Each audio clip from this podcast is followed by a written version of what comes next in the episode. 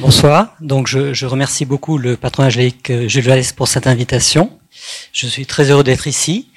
Et avant de commencer, je voudrais vous dire que même s'il y a une, euh, une séance de questions qui est prévue à l'issue, n'hésitez pas à m'interrompre éventuellement si, si, vous avez des questions, euh, s'il y a des choses qui ne sont pas claires ou si je, rentre dans des détails un peu trop compliqués. Donc, je vais vous parler, comme euh, Madame Viguier l'a dit en introduction, des neutrinos. Et donc commençons tout de suite par une petite présentation de ces particules, une première approche des, neutrinos. Donc les neutrinos en fait ce sont des, particules élémentaires et ce sont des, des, constituants de la matière comme, euh, comme les électrons qu'on trouve dans, dans, les atomes. Euh, mais ce sont des particules élémentaires un peu spéciales. D'abord, donc j'ai dit que c'était des, des constituants de la matière, mais ils ne sont pas à proprement parler présents dans la matière ordinaire. Par exemple, on n'en trouve pas dans cette table alors qu'on trouve des atomes à l'intérieur desquels il y a des électrons et euh, dans le noyau ce qu'on appelle des protons et des neutrons, je, reviendrai là-dessus.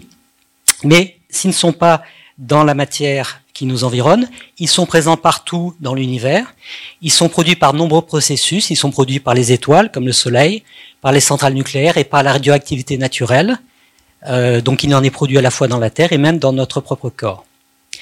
Les neutrinos les plus nombreux, en fait, ont été produits euh, à peu près une seconde après le, Big Bang. Et notre corps est traversé en permanence par des millions de milliards de neutrinos euh, chaque seconde. Et euh, notre corps, en retour, en émet, enfin pas en retour, puisque ce ne sont pas les mêmes neutrinos qui les renvoient, mais il en produit lui-même environ 4500. Une euh, autre particularité des neutrinos, c'est que ce sont les seules particules de matière qui sont dépourvues de charge électrique, contrairement à l'électron qui a une charge électrique négative.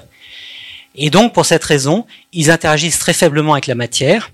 Par exemple, sur un milliard de neutrinos qui traversent la Terre de part en part, seul un ou un peu moins d'un en moyenne va interagir avec les, euh, noyaux euh, terrestres, les noyaux qui se trouvent dans, la Terre. Ceci explique qu'ils soient si difficiles à détecter et qu'il a fallu attendre 1956 pour les observer, alors qu'on connaissait par exemple l'électron depuis très longtemps. Euh, une autre particularité est que donc, comme je l'ai dit, ils ne sont pas sensibles à l'interaction électromagnétique puisqu'ils n'ont pas de charge électrique. Euh, ils ne sont pas sensibles non plus à ce qu'on appelle l'interaction forte qui est responsable de la cohésion des noyaux. Ils ne sont sensibles qu'à une troisième interaction qu'on appelle l'interaction faible. Et c'est cette interaction qui est responsable notamment d'un grand nombre de euh, réactions nucléaires, ce qu'on appelle la radioactivité bêta, je reviendrai là-dessus, et euh, une, réaction aussi qui est très importante pour, euh, pour l'énergie solaire dont nous bénéficions, qui est la fusion de l'hydrogène en hélium, qui se produit au cœur de nombreuses étoiles, dont le Soleil. Une autre particularité des neutrinos, c'est qu'ils sont extrêmement légers. Donc les autres particules qui constituent la matière ont, une masse.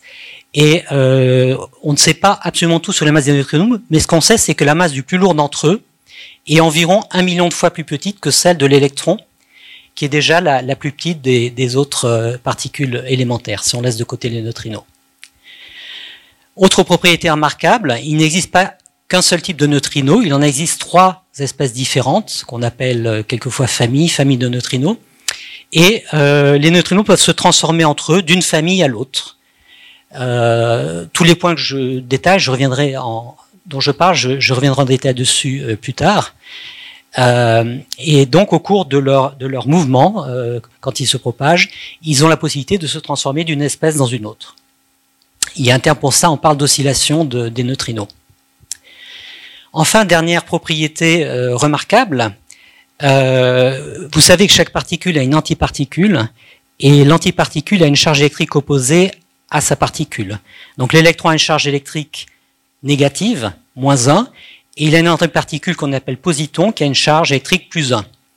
Les neutrinos, eux, euh, sont dépourvus de charge électrique.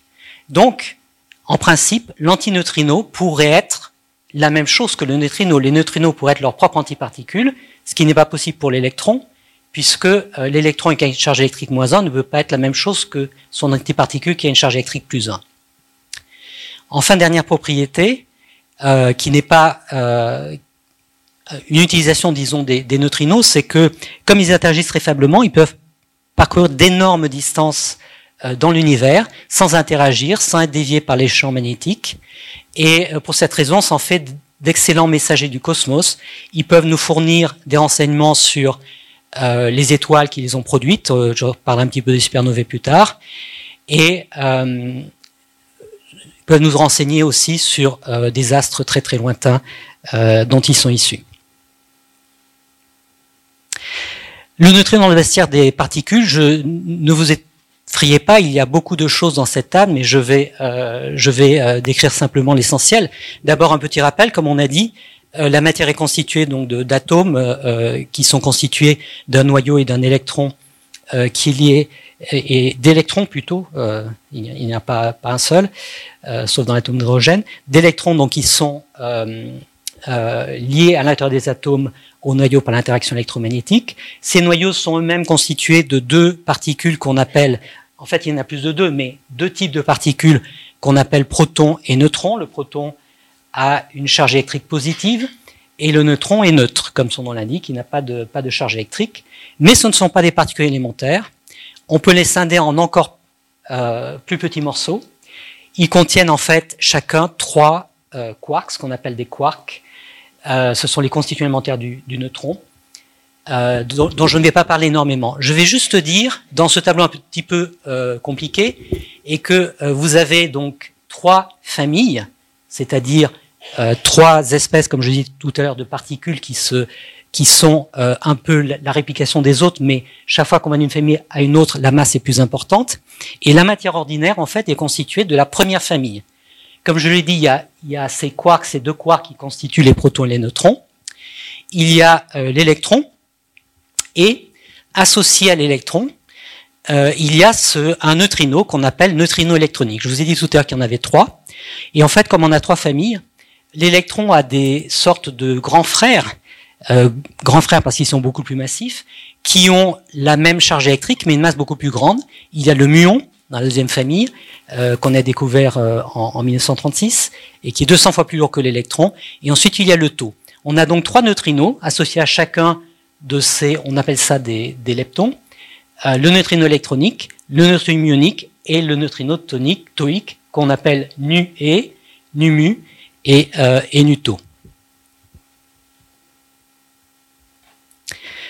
Je vous ai dit qu'il y avait euh, que les neutrinos étaient présents partout dans l'univers et qu'il y avait de nombreuses sources de neutrinos. Donc voici une illustration. Alors euh, il s'agit, euh, les physiciens parlent de parlent de flux, mais euh, en pratique, plus le pic est haut, plus plus ces neutrinos sont, sont abondants. Et euh, ce qu'on voit sur euh, l'échelle sur l'axe des abscisses, en fait, c'est l'énergie. C'est-à-dire plus on va de la gauche vers la droite, plus ils sont énergétiques. Donc les plus nombreux, les moins énergétiques sont les neutrinos reliques du Big Bang, ceux qui ont été formés environ une seconde après le Big Bang et qui sont toujours là. Ensuite, il y a des neutrinos émis par le solaire. Il y a des neutrinos émis par des explosions de supernovae. Euh, des neutrinos, j'ai parlé des neutrinos. Alors en fait, ça s'est vu sur Terre évidemment. Euh, les neutrinos donc euh, émis par les réacteurs nucléaires et les neutrinos atmosphériques. Et enfin, les plus énergétiques sont ce qu'on appelle des neutrinos cosmiques. Ils font partie de ce qu'on appelle les, rayons cosmiques. Donc, ils se promènent dans l'univers. Ils peuvent avoir été produits à des, euh, centaines de milliers euh, d'années-lumière de nous. Et euh, ils parviennent jusqu'à nous. Mais ils sont beaucoup moins nombreux. On va faire un petit peu d'histoire. Donc, comment a-t-on découvert le neutrino? Tout d'abord, le neutrino est une des particules, ce n'est pas la seule, mais à l'époque c'était complètement nouveau, dont un physicien a postulé l'existence avant même qu'elle soit découverte. Avant, on découvrait une, particule, un rayonnement, et on lui donnait un nom.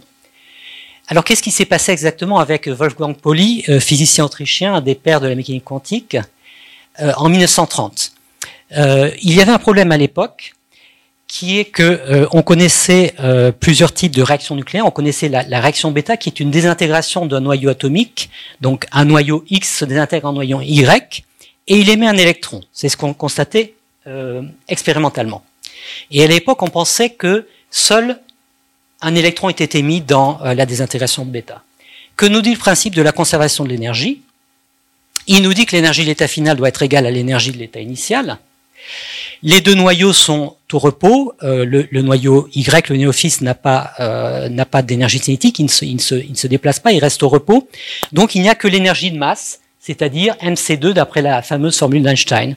Donc l'énergie de l'électron doit être égale à mx c2 moins yc2. Euh, et l'énergie de l'électron, c'est son énergie de masse, sa masse fois c au carré, c étant la vitesse de la lumière, et son énergie cinétique. Donc, euh, on s'attendrait, en fonction de, cette formule, la masse du noyau X et du noyau Y étant fixée, que l'électron ait une énergie fixée. C'est-à-dire, on va tous les électrons qui vont être produits dans, la désintégration du noyau X vont avoir la même énergie, ou si vous voulez, la même énergie cinétique, ou la même vitesse, si vous préférez. On devrait donc observer ce qu'on appelle un spectre discret, et c'est ce que vous voyez ici. Ça, c'est en, fonction de l'énergie, et, c'est, disons, un, nombre d'électrons que l'on observe. On devrait obtenir un, pic. Euh, à l'époque, on pensait que euh, simplement euh, un électron était émis dans une désintégration bêta. Et en fait, ce qu'on observait, c'était pas du tout ça. C'était ce qu'on appelle un spectre continu, c'est-à-dire que l'énergie, il s'agit ici de l'énergie cinétique, ou associée à sa vitesse, l'énergie associée à la vitesse de l'électron, elle peut aller d'une valeur nulle jusqu'à l'énergie maximum disponible dans la, dans la réaction. Évidemment, ça c'est pas compatible avec la conservation de l'énergie qui nous dit que l'énergie doit être fixée. Fait Pauli Il a supposé, il a appelé ça une tentative désespérée pour sauver euh, la conservation de l'énergie. C'est supposer qu'en fait, une autre particule était émise dans la désintégration bêta, en plus de l'électron. Et cette particule, comme on ne l'observe pas, elle doit être neutre. Euh, puisqu'une particule chargée, on l'observe très bien dans, les détecteurs. Et elle sera baptisée neutrino par le physicien italien Enrico Fermi en, en 1933, qui, a fait énormément de choses, et en particulier qui a fait la théorie de la désintégration bêta.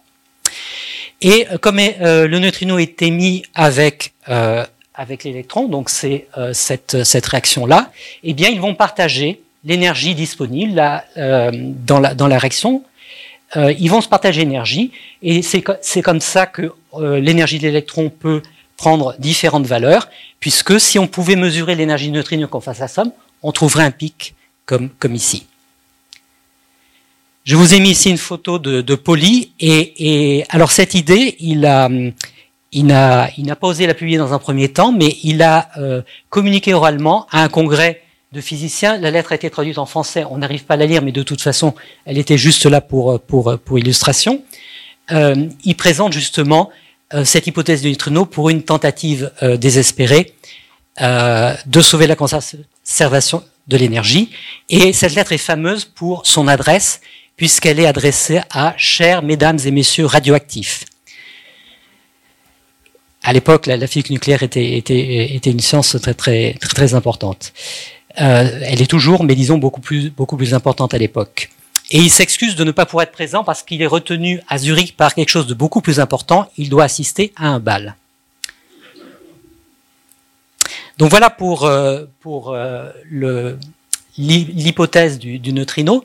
Ensuite, il a bien fallu les découvrir, ces neutrinos, et c'est là qu'on a été que la faiblesse d'interaction des neutrinos a été un handicap comme ils interagissent très probablement, je vous ai dit, sur un milliard de neutrinos qui traversent la Terre, il y en a moins d'un qui interagit. Eh bien, euh, il est très difficile euh, d'observer un neutrino. Il faut qu'il interagisse dans le détecteur, donc il faut qu'il y ait un nombre absolument énorme de neutrinos euh, qui traversent le, détecteur, beaucoup plus d'un milliard, pour qu'on ait la chance qu'il y en ait un qui interagisse, et même plusieurs. Donc, les physiciens vont se, poster près de sources intenses de neutrinos et euh, parmi ces sources intenses, c'est les réacteurs nucléaires. En effet, dans les réacteurs nucléaires, euh, donc on produit l'énergie, c'est le but avec la, la fission de l'uranium, mais il y a un grand nombre de réactions qui sont impliquées. Dans ces grands nombre de réactions, il y a beaucoup de, de désintégrations bêta qui, comme on l'a vu, émettent des neutrinos électroniques, euh, plus précisément des antineutrinos électroniques, si on veut être très précis.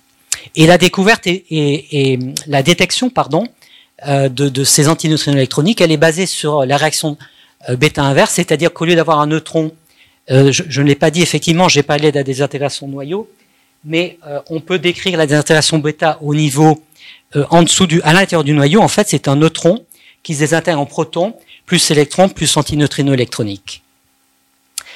Euh, donc la réaction euh, inverse, c'est un antineutrino électronique qui va euh, rencontrer un proton dans un noyau du détecteur et ça va produire un positron un positon, euh, l'antiparticule électron, et un neutron. Le positon, va, il va s'annihiler avec un électron qu'il va trouver dans un atome du détecteur, et euh, le neutron, va être absorbé par un atome qui va euh, donc se retrouver dans un état d'énergie excitée et se désexciter en, en réémettant un photon. Donc le signal que l'on observe, c'est deux flashs lumineux séparés par quelques microsecondes. Et il a fallu donc attendre 26 ans, 1956, pour découvrir euh, ainsi le, neutrino électronique. Je vous ai dit tout à l'heure qu'il y avait plusieurs familles de neutrinos, plusieurs familles de, euh, particules et euh, en même temps plusieurs familles de neutrinos. Ils ont été découverts plus tard, donc en 1962, cette fois-ci non pas avec des neutrinos euh, de réacteurs, mais des neutrinos produits en même temps que d'autres particules dans des accélérateurs de particules, comme celui qu'on a, a au CERN à Genève.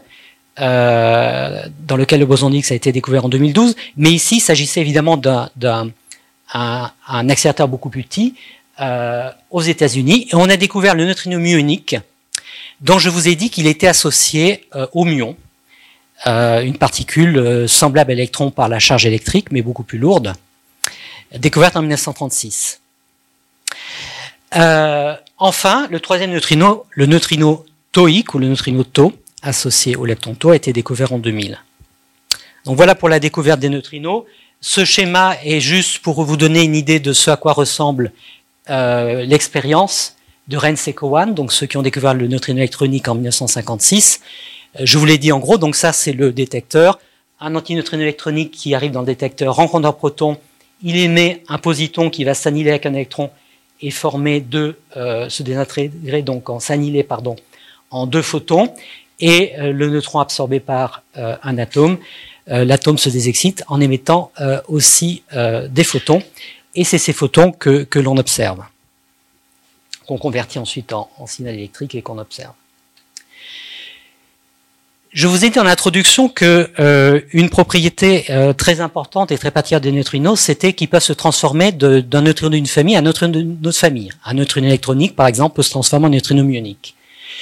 Alors ça a été très long de découvrir ça, et on n'y a pas euh, pensé euh, spontanément.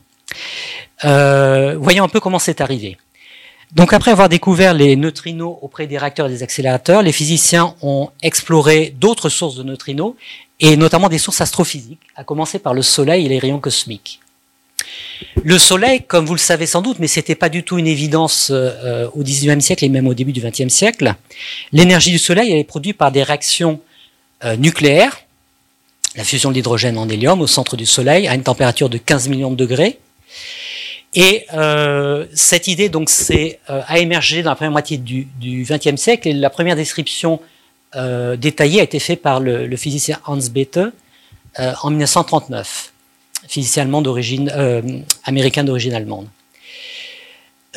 Et un peu plus tard, dans les années 60, un autre physicien américain, John Bacall, a calculé euh, comme je vous ai dit que beaucoup de réactions nucléaires produisent des neutrinos, eh bien ces réactions nucléaires qui sont responsables de l'énergie du Soleil qui est libérée sous forme de photons, c'est de l'énergie électromagnétique, euh, eh bien elles produisent aussi des neutrinos. Et John Bacall a calculé la quantité de neutrinos, on en parle de flux en, physique, euh, pour dire la, quantité de neutrinos qui nous arrive, euh, c'est par unité de surface et temps, donc qui nous arrive, disons, qui arrive sur la Terre par centimètre carré par seconde un nombre de neutrinos par centimètre carré par seconde, on appelle ça un flux. Et donc ça a été produit dans les années 60 par John Bacall. Euh, à la suite de ça, euh, un autre Américain, euh, Ray Davis, s'est lancé dans la tentative de détecter ces neutrinos solaires. Il a fait à, l'aide d'une d'une une réaction chimique suivante. Un neutrino électronique peut être absorbé par un atome de chlore qui va se transformer en atome d'argon et euh, libérer un électron. Au niveau vraiment des protons et électrons, c'est toujours le même type, euh, le même type de, réaction qui se passe où vous changez un peu l'état. Vous échangez des particules entre l'état initial et l'état final.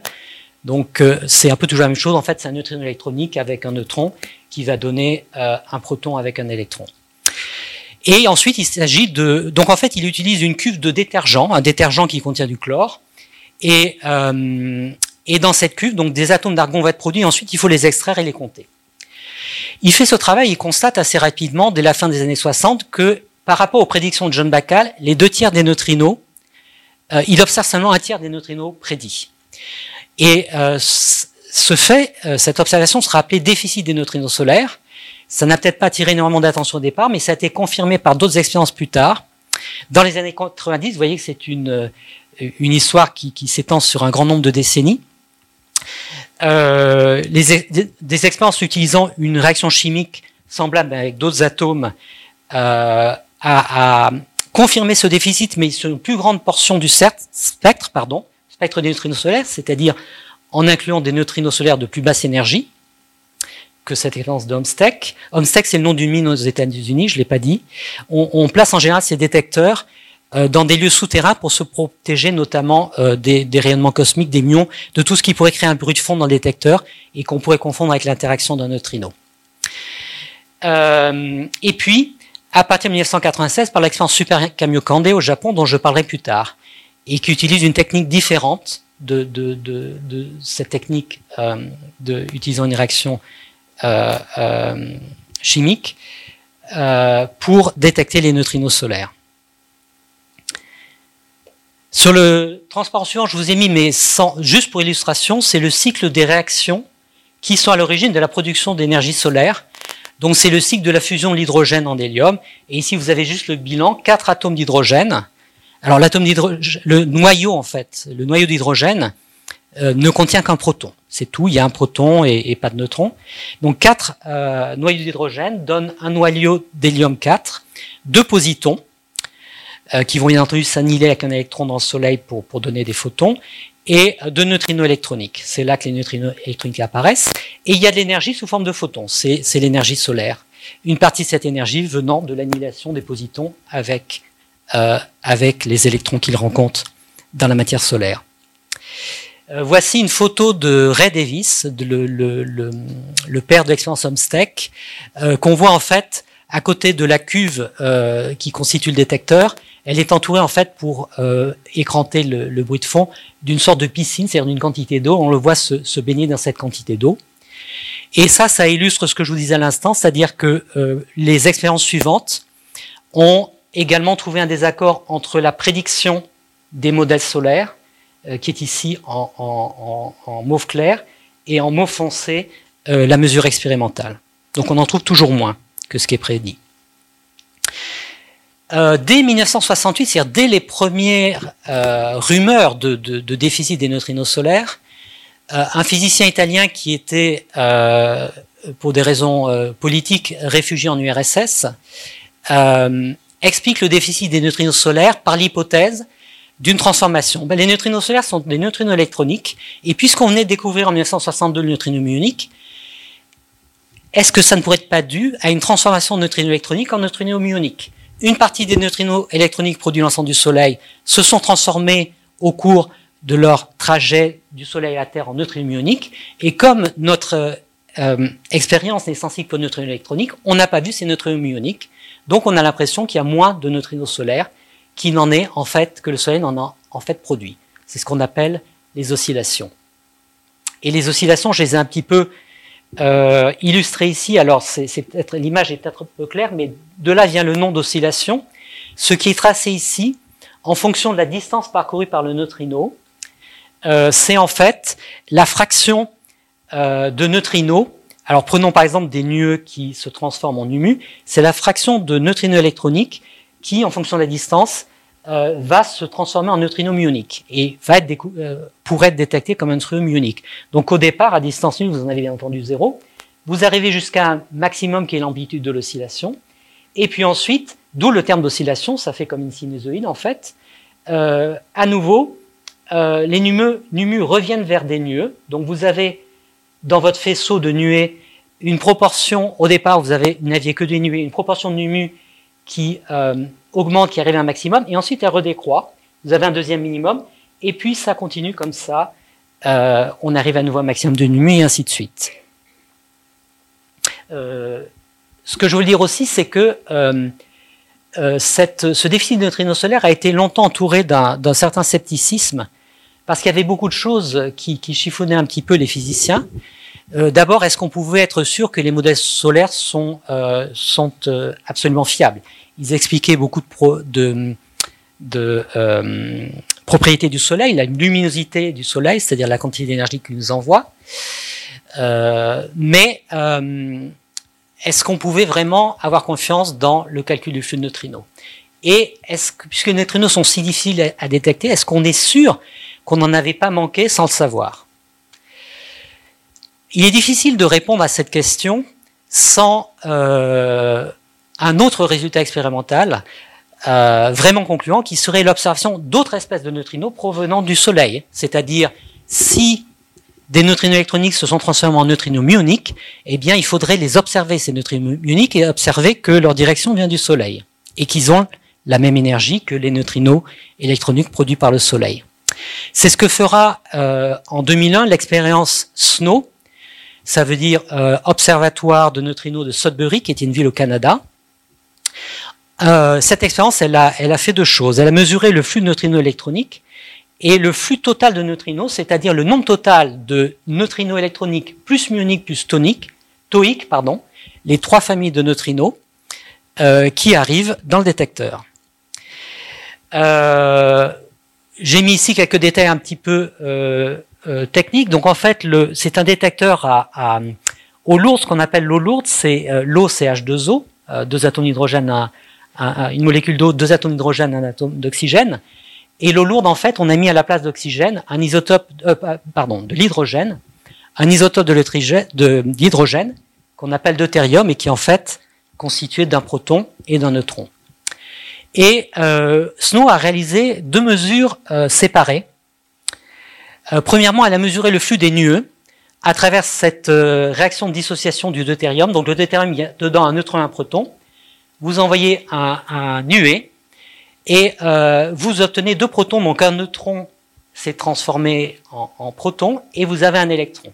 Vous observez l'électron.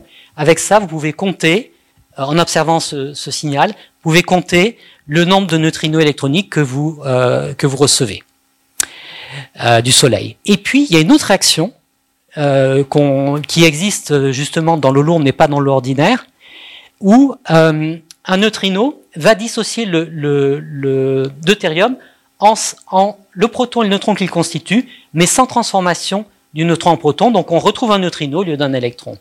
Et cette réaction, en fait, elle peut se produire avec n'importe quelle famille de neutrinos. On peut avoir un neutrino électronique, un neutrino muonique, un neutrino toïque. On obtiendra toujours le même signal. Donc cette réaction, elle permet de mesurer le flux total de neutrinos. Et le résultat obtenu par euh, Snow et que le flux total de neutrinos solaires correspond exactement au flux prédit par les modèles solaires. Donc on a fait en fait avec cette expérience d'une pierre deux coups. On a à la fois confirmé la prédiction des modèles solaires en trouvant le même flux euh, de neutrinos en provenance du Soleil, et on a découvert les oscillations puisque on a vu qu'une partie des, neutrinos euh, produits par le Soleil étaient en fait arrivés dans le détecteur comme des neutrinos ioniques ou toïques. Ça a valu euh, à cette collaboration, plus précisément à son porte-parole, euh, Arthur MacDonald, le prix Nobel de physique en 2015. Alors ça, c'est la découverte des oscillations avec les neutrinos solaires. Mais en fait, bien que euh, l'anomalie, le déficit des neutrinos solaires date de la fin des années 60, la découverte, en fait, arrive en 2001 et les neutrinos solaires se sont fait prendre de vitesse par les neutrinos atmosphériques puisque euh, on a découvert en fait en 1998 euh, un autre type d'oscillation avec un autre type de neutrino. Alors, de quoi s'agit-il Ces neutrinos atmosphériques?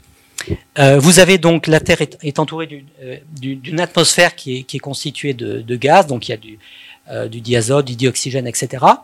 Et vous avez dans l'univers des, rayons cosmiques qui frappent la surface de la Terre, enfin qui se promènent dans l'univers en permanence, et en entrant en collision avec les, molécules euh, de l'atmosphère terrestre, euh, ils vont produire en fait des neutrinos et des antineutrinos qui sont des euh, neutrinos électroniques ou muoniques. Ils produisent les deux en fait.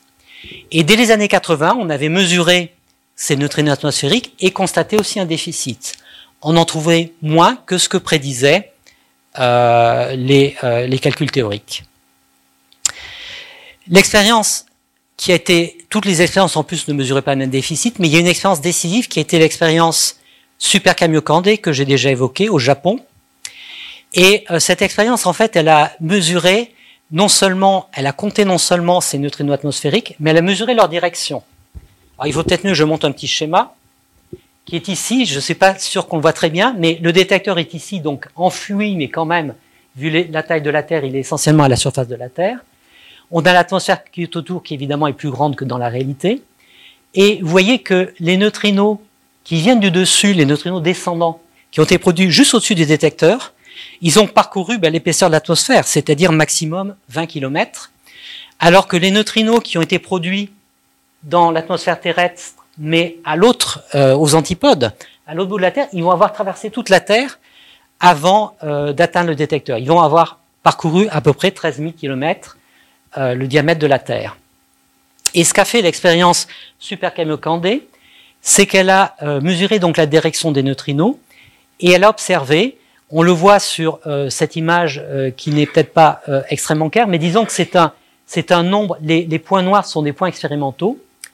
C'est le, nombre de neutrinos observés en fonction de l'angle zénital. Donc pour faire simple, l'angle par rapport au zénith, l'angle d'incidence des neutrinos par rapport au zénith. Pour faire simple, quand vous êtes à gauche, vous avez des neutrinos qui ont traversé toute la Terre, et quand vous êtes à droite, ce sont des neutrinos au contraire qui viennent des, des neutrinos descendants, alors que là, sont des neutrinos montants. Et vous avez donc les points noirs, c'est la mesure expérimentale. Les carrés orange, ce sont euh, les prédictions théoriques. Et ce que vous voyez, c'est que pour les neutrinos descendants, la mesure est en accord avec la prédiction, tandis que pour les neutrinos montants, ceux qui ont traversé toute la Terre, euh, vous voyez un déficit. Euh, vous voyez qu'il y a beaucoup moins de neutrinos observés que de, que de neutrinos attendus. Et l'explication, elle est toute simple. C'est que quand j'ai parlé d'oscillation, je, je n'ai pas euh, euh, parler de la longueur d'oscillation, mais avant d'atteindre le maximum de l'oscillation, la, distance, si vous voulez, qu'il faut parcourir pour atteindre le maximum d'oscillation, c'est la longueur d'oscillation. Et en fait, ce que euh, ce résultat indique, c'est que la longueur d'oscillation des neutrinos atmosphériques, c'est, elle est de l'ordre de grandeur, disons, du diamètre de la Terre.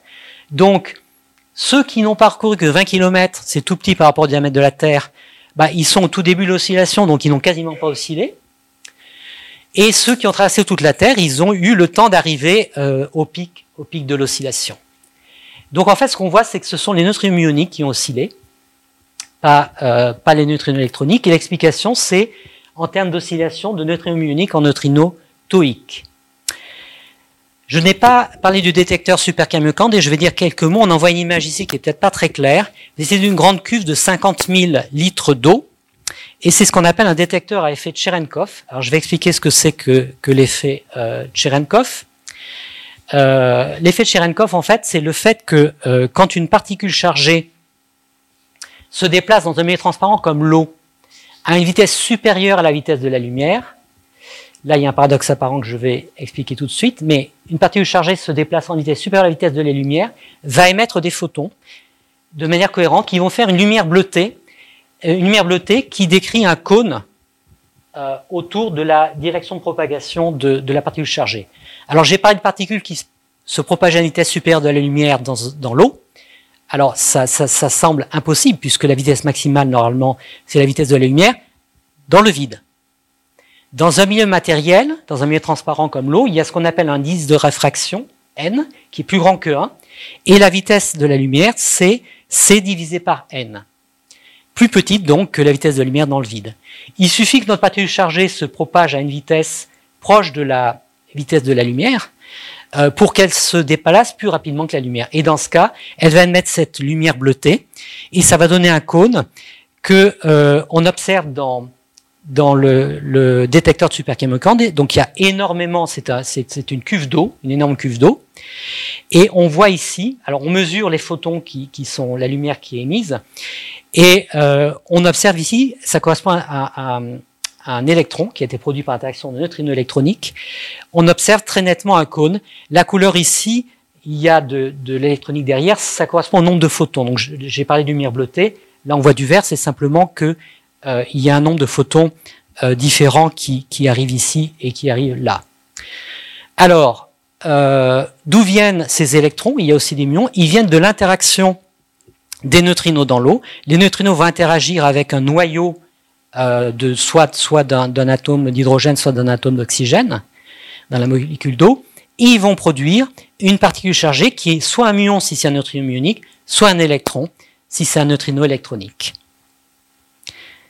J'ai passé un peu de temps à parler donc de, cet effet de Cherenkov car il joue un rôle dans euh, d'autres types de détecteurs dont je parlerai plus tard. Voilà pour la, découverte des oscillations des neutrinos atmosphériques. Donc, euh, et j'ai oublié de dire que euh, le prix Nobel de 2015 a eu deux récipiendaires. Il y a eu donc le porte-parole de l'expérience SNOW et le porte-parole de l'expérience Super Kamiokande pour les oscillations des neutrinos atmosphériques. Depuis, de nombreuses expériences ont confirmé les oscillations. Et là, je vous ai mis, on le voit à peu près correctement, une figure qui est très intéressante. Ça, c'est l'expérience Camland, toujours au Japon, qui a euh, mesuré en fait des neutrinos provenant des euh, centrales nucléaires environnantes. Euh, il y en avait beaucoup en service à l'époque, c'était bien avant malheureusement la catastrophe de, Fukushima, avec une distance moyenne de ces réacteurs nucléaires de 150 km. Et ici, ce que vous voyez en fait, c'est un nombre de neutrinos électroniques mesurés en fonction de la distance. En fait, c'est la distance mesurée par l'énergie neutrino. Mais disons en gros la distance. Et euh, donc en fait, ce nombre de neutrinos euh, euh, électroniques que l'on observe, si les neutrinos ont beaucoup oscillé dans une autre saveur, on va en observer moins. Donc quand vous voyez un creux, c'est en fait un maximum d'oscillation. Les neutrinos électroniques ont beaucoup oscillé dans une autre saveur, et dans Camland, vous ne détectez que des neutrinos électroniques. Donc là, vous avez un maximum d'oscillation, et là, vous avez un minimum d'oscillation. C'est là que vous voyez le maximum de neutrinos électroniques, parce qu'il y en a peu qui ont oscillé. Donc on voit sur cette belle figure euh, euh, la mesure expérimentale de la courbe que je vous montrais tout à l'heure, avec alors c'est la distance divisée par l'énergie, donc c'est moins, net, disons, mais c'est bien la même forme avec les deux minima d'oscillation, ici le deuxième maximum d'oscillation. On a, euh, j'ai déjà donné beaucoup de détails, donc l'histoire s'est continuée avec, euh, je ne vais pas entrer dans les détails, avec la découverte de nouveaux canaux d'oscillation euh, dans les années 2010.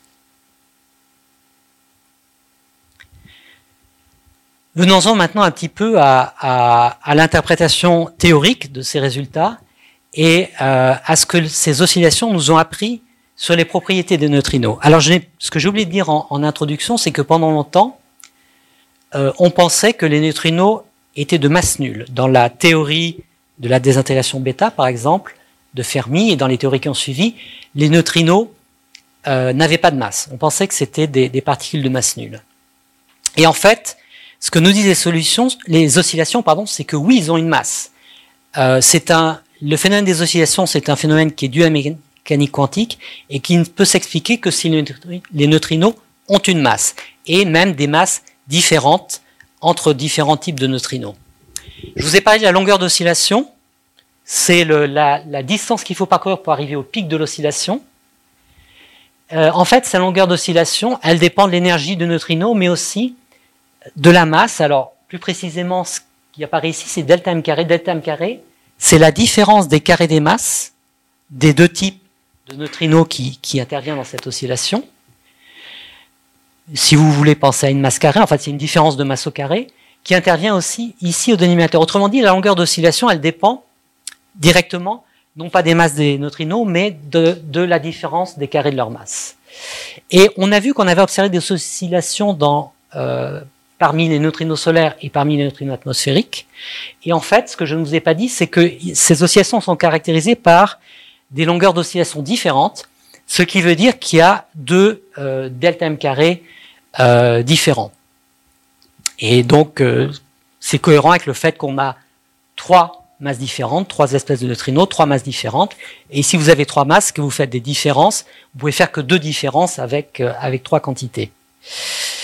Et ce que nous disent donc en observant, en mesurant la longueur d'oscillation, en fait, c'est là où je voulais en venir, on mesure la différence de masse au carré. Donc, on mesure pas tout à fait directement les neutrinos, mais presque. Et en mesurant notamment le delta m carré qui gouverne les oscillations atmosphériques, euh, on arrivait à dire que euh, au moins un neutrino, en pratique le plus lourd, euh, a une masse qui est un million de fois plus petite que celle de l'électron. L'électron étant déjà la particule élémentaire hors neutrino la plus, la plus, parmi les constituants de la matière, la plus légère. Le proton est, deux, est 2000 fois plus lourd que l'électron. Donc l'électron est déjà très léger, et bien les neutrinos sont au moins un million de fois plus légers. Ce qui amène quelques questions euh, pour les théoriciens. Pourquoi ces masses sont si petites? Et puis euh, aussi quelle est, l'origine, quel mécanisme les a produits Et cette question, on le verra, il y a une autre question euh, que j'ai mentionnée en introduction. Est-ce que les neutrinos sont leurs propres antiparticules? Je vais en dire un peu plus sur ces, euh, deux questions, mais avant d'y arriver, j'ai parlé de ce que les oscillations nous ont apprises. Voyons ce que les oscillations peuvent encore nous apprendre, qu'il y a encore un programme euh, expérimental de recherche d'oscillations très important. Euh, on est passé maintenant à des oscillations sur des très grandes distances, euh, avec soit des, des neutrinos de réacteurs, soit des neutrinos, des faisceaux de neutrinos produits par des accélérateurs, et qu'on envoie vers des détecteurs qui sont situés entre 300 km et 1300 km de la source. Vous voyez, donc ce sont des distances absolument énormes. La première question, qui bon est peut-être pas la plus fondamentale, mais euh, à laquelle on n'a pas de réponse pour l'instant, est quel est l'ordre de la masse des neutrinos? Qu'est-ce que ça veut dire? On a trois masses de neutrinos, M1, M2, M3. Bon, et euh, la question qu'on se pose, on sait qu'une différence de masse au carré correspond aux oscillations des neutrinos solaires c'est la petite différence là. Et une autre différence de masse au carré, c'est la grande différence ici, ou là, correspond aux oscillations de neutrinos atmosphériques. Eh bien, l'ordre des masses de neutrinos, c'est est-ce que le delta m carré solaire, c'est la différence de masse au carré des deux plus légers ou la différence de masse au carré des deux plus lourds? Si c'est la, différence au carré des deux les plus légers, on parlera d'ordre normal, et euh, c'est juste le jargon des physiciens. Et si c'est la différence des deux euh, masses les plus lourdes, on parlera d'ordre inverse. Comment ça va se manifester ça dans une expérience d'oscillation de neutrinos Alors je vous ai dit qu'on faisait maintenant des expériences où les, faisceaux de neutrinos parcourent des distances, les neutrinos qui sont produits par exemple dans des accélérateurs parcourent des distances de plusieurs centaines de kilomètres avant d'atteindre le détecteur. Or, si vous lancez un, faisceau, vous orientez un faisceau vers un détecteur qui se trouve à 1000 km par exemple, comme la Terre est sphérique, vos neutrinos vont traverser la croûte terrestre. Et le fait qu'ils traversent la croûte terrestre fait qu'ils vont interagir avec, euh, avec la, matière euh, qui est à l'intérieur de la Terre, de la croûte terrestre, et ça va modifier leur oscillation. Et même, ça va modifier, euh, introduire une différence entre les oscillations des neutrinos et des antineutrinos. Et suivant que l'ordre est normal ou inverse, soit les oscillations des neutrinos vont être amplifiées par rapport à celles des antineutrinos, soit elles vont être réduites. C'est représenté sur schéma où vous avez euh, le euh, rapport, si vous voulez, de euh, la probabilité d'oscillation des antineutrinos divisée par celle des neutrinos en fonction de la distance. Et là, vous voyez que c'est plus grand que 1, donc vous avez plus d'oscillations d'antineutrinos que de neutrinos. C'est le cas où vous avez un ordre inverse. Et là, le rapport est plus petit que 1. Vous avez plus d'oscillations de neutrinos que d'antineutrinos. C'est le cas où vous avez un ordre normal. Ça, c'est pour la prochaine génération d'expérience. Une autre question qui est pour la prochaine génération d'expérience, euh, même si on a déjà quelques indications dessus, c'est est-ce que les neutrinos... Alors je vous ai dit que les neutrinos et les antineutrinos n'oscillaient pas de la même manière dans, la Terre, mais c'est vraiment dû à leur interaction avec la matière de la croûte terrestre. Mais dans le vide, euh, par contre, euh, on peut se poser la question est-ce que les neutrinos et les antineutrinos ont un comportement différent Est-ce qu'il y a la même probabilité qu'un neutrino muonique se transforme en neutrino électronique qu'un antineutrino muonique se transforme en, antineutrino électronique? Pour le moment, on ne le sait pas. Et pour répondre à cette question, il faut vraiment que les neutrinos aient parcouru une très grande distance, car la différence entre ces deux probabilités euh, euh, n'est observable que lorsque les oscillations qui sont caractérisées par la plus grande distance des oscillations, la plus grande longueur d'oscillation, pardon, euh, ont eu le temps de se développer. Si on observe une différence, euh, ça veut dire qu'il y a un comportement différent des particules et des antiparticules. Et ça, c'est quelque chose d'une propriété fondamentale qui est euh, qu'on appelle dans le jargon des physiciens, on appelle ça la violation de la symétrie CP.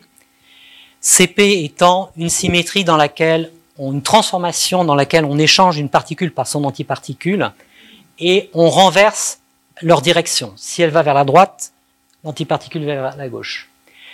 En termes plus simples, disons, c'est euh, le comportement euh, des particules par rapport à celui des antiparticules. Si la symétrie CP est respectée, elle se comporte de la même manière, et sinon, elle se comporte de manière différente.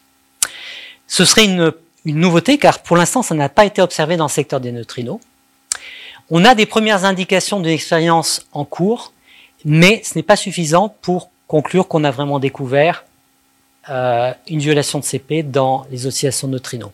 Pour cela, il va falloir euh, la prochaine génération d'expériences qui va débuter entre 2025 et 2030. Et vous avez des... Alors, on peut faire ça avec, comme je l'ai dit précédemment, des, faisceaux de, neutrinos produits par des accélérateurs. C'est l'expérience Dune aux États-Unis, euh, et où l'expérience euh, Tokai to Hyper et qui est une extension de Super euh, au Japon. Mais vous pouvez le faire aussi avec ce genre d'expérience avec des neutrinos émis par, euh, qui sont en fait des antineutrinos par des réacteurs nucléaires. C'est l'exemple Juno en Chine.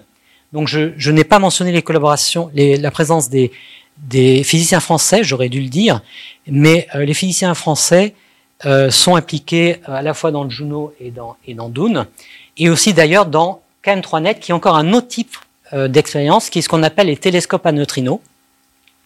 Celui-ci est installé dans, la Méditerranée. Et en fait, ce qu'on appelle les télescopes à neutrinos, ce sont des détecteurs qui observent les neutrinos qui viennent du cosmos. Donc voilà les deux questions euh, que les oscillations peuvent nous apprendre dans le futur. Je vais maintenant en venir à des questions euh, plus fondamentales euh, et qui restent encore ouvertes. Une que j'ai déjà mentionnée, est-ce que le neutrino est sa propre antiparticule? Si c'est le cas, c'est possible car il n'a pas de charge électrique. Il serait ce qu'on appelle un, fermion de Majorana. On appelle fermion les, constituants de, la matière.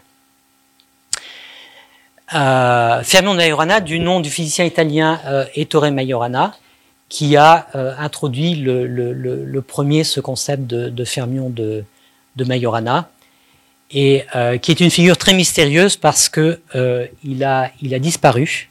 On ne sait pas exactement, on connaît sa date de naissance, 1906, mais pas sa date de décès. Euh, la dernière trace qu'on a de lui, c'est en, en, 1938.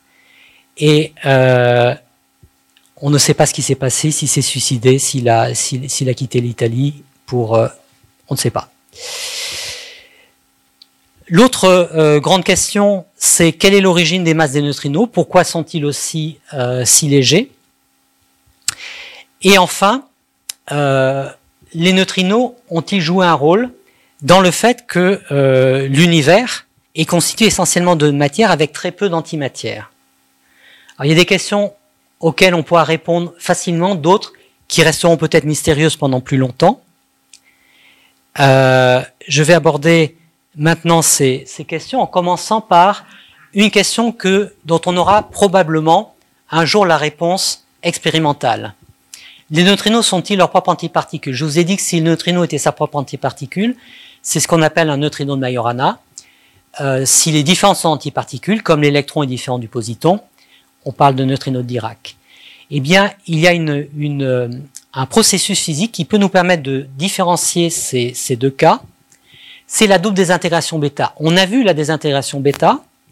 On a vu que c'était une désintégration euh, d'un noyau atomique dans lequel un électron et un antineutrino sont émis. Euh, émission d'un électron et d'un antineutrino. Eh bien, il se trouve que dans certains noyaux, on peut avoir une double désintégration bêta, c'est-à-dire que euh, deux, ne deux neutrons du noyau se transforme en protons, électrons et, antineutrinos. Euh, donc ça, c'est ce qu'on appelle la double intégration bêta avec émission de neutrinos. Donc ça décrit exactement ce que j'ai dit. Il y a deux électrons et deux antineutrinos. C'est un processus qui en lui-même est extrêmement rare. Et vous avez, si les neutrinos sont des neutrinos Majorana, si sont leurs propres antiparticules, en fait, euh, vous ne pouvez plus dire que ces deux antineutrinos qui sont produits, c'est des antineutrinos, mais ça peut être un des deux antineutrinos, on pourrait aussi bien dire que c'est un neutrino. Et que peut faire un neutrino et neutrino, comme toute particule avec son antiparticule? Ils peuvent s'annihiler ou euh, et c'est ce qui est représenté par ce schéma. Donc si s'annihilent, on ne les voit pas et on ne voit en fait que euh, un noyau euh, atomique qui devient un autre noyau atomique avec l'émission de deux électrons sans neutrinos. C'est ce qu'on appelle la double désintégration bêta sans émission de neutrinos. La première, on l'a phénomène extrêmement rare, on l'a déjà observé expérimentalement. La deuxième, on la recherche activement. Pourquoi? Parce que comme je viens de vous le dire, elle n'est possible que si les neutrinos sont des neutrinos de Majorana. Donc si on observe ce processus, on sait que les neutrinos sont leurs propres antiparticules.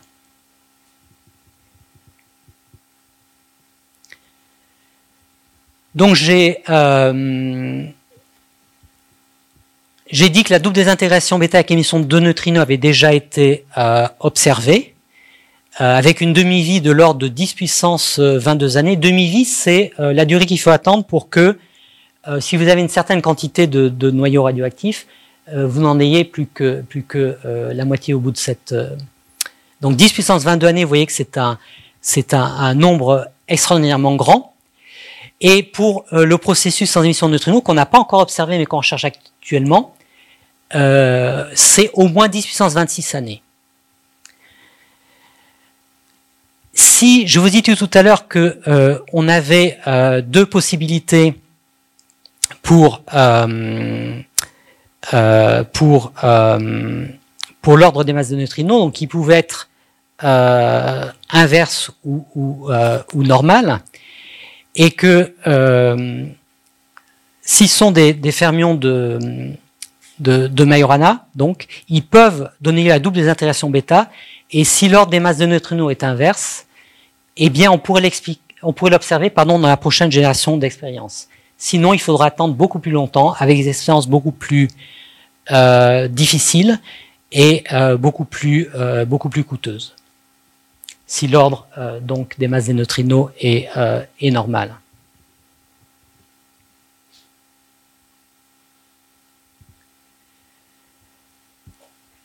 Alors, quelle est l'origine des, masses des neutrinos C'est une des questions euh, fondamentales qui se pose aussi. Et euh, une, une hypothèse séduisante, bon, qui reste euh, une spéculation pour le moment, euh, serait qu'en fait, les neutrinos euh, ont un couplage, ils interagissent avec des neutrinos beaucoup plus lourds qui sont des neutrinos euh, de Majorana, c'est-à-dire que ceux-là sont euh, leurs propres antiparticules. Et dans ce cas-là, la petitesse des masses des neutrinos serait, serait expliquée à travers cette formule. La masse des neutrinos serait le rapport d'une masse au carré divisé par la masse de ces neutrinos de Majorana lourd, grand N désigné ainsi par grand M, et M étant beaucoup plus petit que, que grand M. On pourrait expliquer ainsi la petitesse des, des masses des neutrinos, et on pourrait aussi, grâce à ces neutrinos euh, de Majorana super lourds, donc neutrinos Majorana, ça veut dire qu'ils sont leurs leur propres euh, euh, antiparticules, on pourrait expliquer ainsi euh, la symétrie matière-antimatière de, de l'univers de la manière suivante. Dans l'univers primordial, on a une grande quantité de ces neutrinos de Majorana lourd, et ils peuvent se désintégrer soit en, en neutrinos électrons, soit en antineutrinos euh, positrons, l'antiparticule de l'électron. Donc je l'ai un peu plus, euh, euh, détaillé ici. Euh, ce, mécanisme donc pour expliquer la symétrie matière-antimatière de l'univers. Donc c'est simplement le fait, ce qu'on appelle la symétrie matière-antimatière, c'est simplement le fait que toutes les structures qu'on observe dans l'univers sont constituées de matière avec seulement des traces d'antimatière. Et on s'attendrait en fait, si on n'avait pas de, de, mécanisme pour créer une asymétrie entre la matière et l'antimatière, on s'attendrait à ce que quasiment toute la matière s'annihile avec l'antimatière et qu'il ne reste que des quantités infimes de matière, moins d'un milliardième de ce que nous observons. Ça, c'est ce que les calculs nous disent. Si on avait exactement à l'origine le nombre exact de matière, la même quantité de matière et d'antimatière. Donc pour expliquer que ce n'est pas ce que nous observons, nous observons que l'univers est rempli de matière avec des quantités euh, très faibles d'antimatière. Il faut euh, l'expliquer et il y a un mécanisme pour ça qu'on appelle euh, la baryogénèse. L'idée donc c'est de, de, produire par un mécanisme spécifique un excès de, matière par rapport à l'antimatière. Et un mécanisme de baryogénèse euh, absent de la théorie standard qui devient possible en présence de neutrinos de Majorana lourds, les neutrinos dont je vous ai parlé euh, précédemment, qui pourraient expliquer les petites masses des neutrinos que nous connaissons, euh, c'est que euh, ces neutrinos de Majorana pourraient se désintégrer euh, préférentiellement en matière plutôt qu'en antimatière, c'est-à-dire en leptons plutôt qu'antileptons, ou disons en électrons, euh, en électrons plutôt plutôt qu'en muons.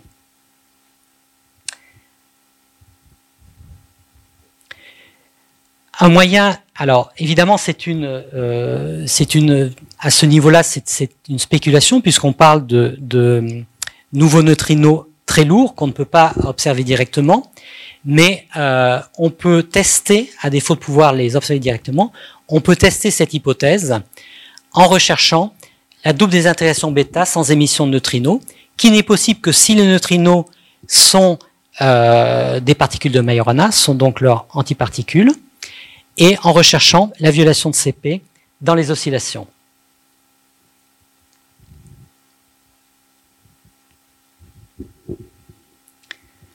Pour terminer, je vais aborder un, autre sujet euh, qui est celui de, l'astronomie des neutrinos, dont je ne dirai euh, pas grand-chose.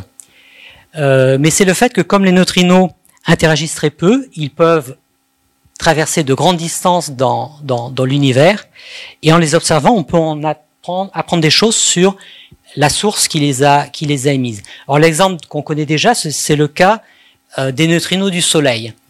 Ici, vous avez, dont on a déjà abondamment parlé, et euh, ici, vous avez une image en fait euh, des neutrinos du Soleil. Donc les différentes couleurs indiquent là où il y a la plus grande concentration de, neutrinos. Et vous voyez que euh, les neutrinos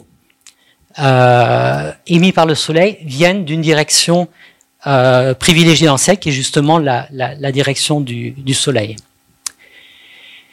Un événement encore plus, donc ça c'est quelque chose que l'on connaît bien, un événement encore plus euh, spectaculaire, c'est euh, l'explosion de la supernova 1987A. Les supernovas sont des, euh, sont des étoiles extrêmement massives en fin de vie qui ont terminé les mécanismes nucléaires qui leur permettent de fournir de l'énergie et qui, s'effondrent sur elles-mêmes par l'effet de la gravitation.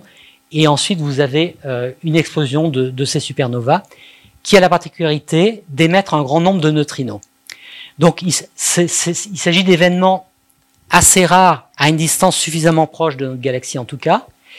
Et la supernova 1987A, euh, c'est une supernova donc qui s'est euh, qui a explosé dans euh, à, proximité de notre de notre galaxie, dans ce qu'on appelle le, le, le, grand nuage de Magellan, et elle a émis au plus précis, elle a émis une grande quantité de neutrinos et on a détecté en fait sur Terre avec des détecteurs de neutrinos, on a détecté une vingtaine de neutrinos en l'espace de euh, 12 secondes. Alors comment est-on capable de dire que ces neutrinos qu'on a détectés euh, sont associés à une explosion de supernova? Tout simplement parce que l'explosion de supernova produit également énormément de photons, et donc c'est un événement qui est très visible, très brillant dans le ciel. Si elle est suffisamment proche, ce qui est, euh, euh, on, peut, on peut même l'observer à l'œil nu et plus efficacement encore évidemment avec des télescopes. Donc on a pu voir en fait que les neutrinos sont arrivés même un peu en avance sur la lumière, quelques heures. Euh, et ça, c'est un phénomène qu'on qu'on explique tout simplement par le fait que, comme on l'a dit précédemment, les neutrinos interagissent très peu. Donc ils ont pu s'extirper euh, de la supernova beaucoup plus rapidement euh, que les photons et parvenir sur Terre euh, quelques heures avant les photons. Enfin, et je vais, arriver à, mes, conclusions. donc pour terminer sur les neutrinos, donc sur ce qu'on appelle l'astronomie des, neutrinos. Euh, je vais vous montrer donc une image d'une d'une expérience euh, qui il y a, plusieurs types d'expériences qui essaient de, détecter donc les neutrinos de, très haute énergie. Il y en a une qui est une qui est au pôle sud et qui s'appelle Ice Cube. Et en fait, je vous ai parlé tout à l'heure euh, de euh, euh, d'effet Cherenkov, donc de, de, de, la, détection donc d'une d'une particule chargée par euh, par la lumière euh, bleutée qu'elle émet dans, dans l'eau. Et euh, c'est le principe qui est utilisé ici dans un détecteur comme euh, comme Ice Cube situé au pôle sud. Alors c'est pas dans l'eau, mais c'est dans la glace. on a des des détecteurs en fait qui vont détecter cette lumière euh, cette lumière Cherenkov et euh, pouvoir ainsi dire qu'un neutrino est, passé et permettre de mesurer des neutrinos de très haute énergie, donc qui viennent de euh, très loin dans le cosmos. J'en arrive donc à, mes conclusions. Donc en conclusion, je dirais que euh, la physique du neutrino a déjà, est déjà une discipline assez ancienne, et euh, on a appris beaucoup de choses sur eux. On a appris qu'ils pouvaient se transformer euh, d'une espèce en l'autre par euh, le mécanisme qu'on appelle les oscillations de neutrinos. On a appris par ce mécanisme même qu'ils ont une masse extrêmement petite. Mais on ignore encore un certain nombre de choses. On, ignore l'origine de leur masse. On ne sait pas si les antineutrinos oscillent comme les neutrinos. Je vous ai dit que c'était un des objectifs des expériences de la prochaine décennie. Et euh, on ne sait pas non plus si les neutrinos sont euh, leurs propres antiparticules. Donc, on a devant nous un certain nombre d'expériences qui vont nous permettre de répondre à certaines de ces questions. Et peut-être, si on trouve que les neutrinos sont leurs propres antiparticules, si on trouve euh, que les, neutrinos n'oscillent pas comme les antineutrinos, ça pourra nous donner euh, une idée que les neutrinos pourraient être à l'origine euh, euh, du fait que notre univers est essentiellement constitué de, matière. Enfin, c'est la dernière chose dont j'ai parlé, les neutrinos sont aussi des messagers du cosmos qui peuvent nous donner des informations sur des astres très lointains, sur l'origine des rayons cosmiques de très haute énergie ou sur le mécanisme d'explosion des supernovas. Voilà.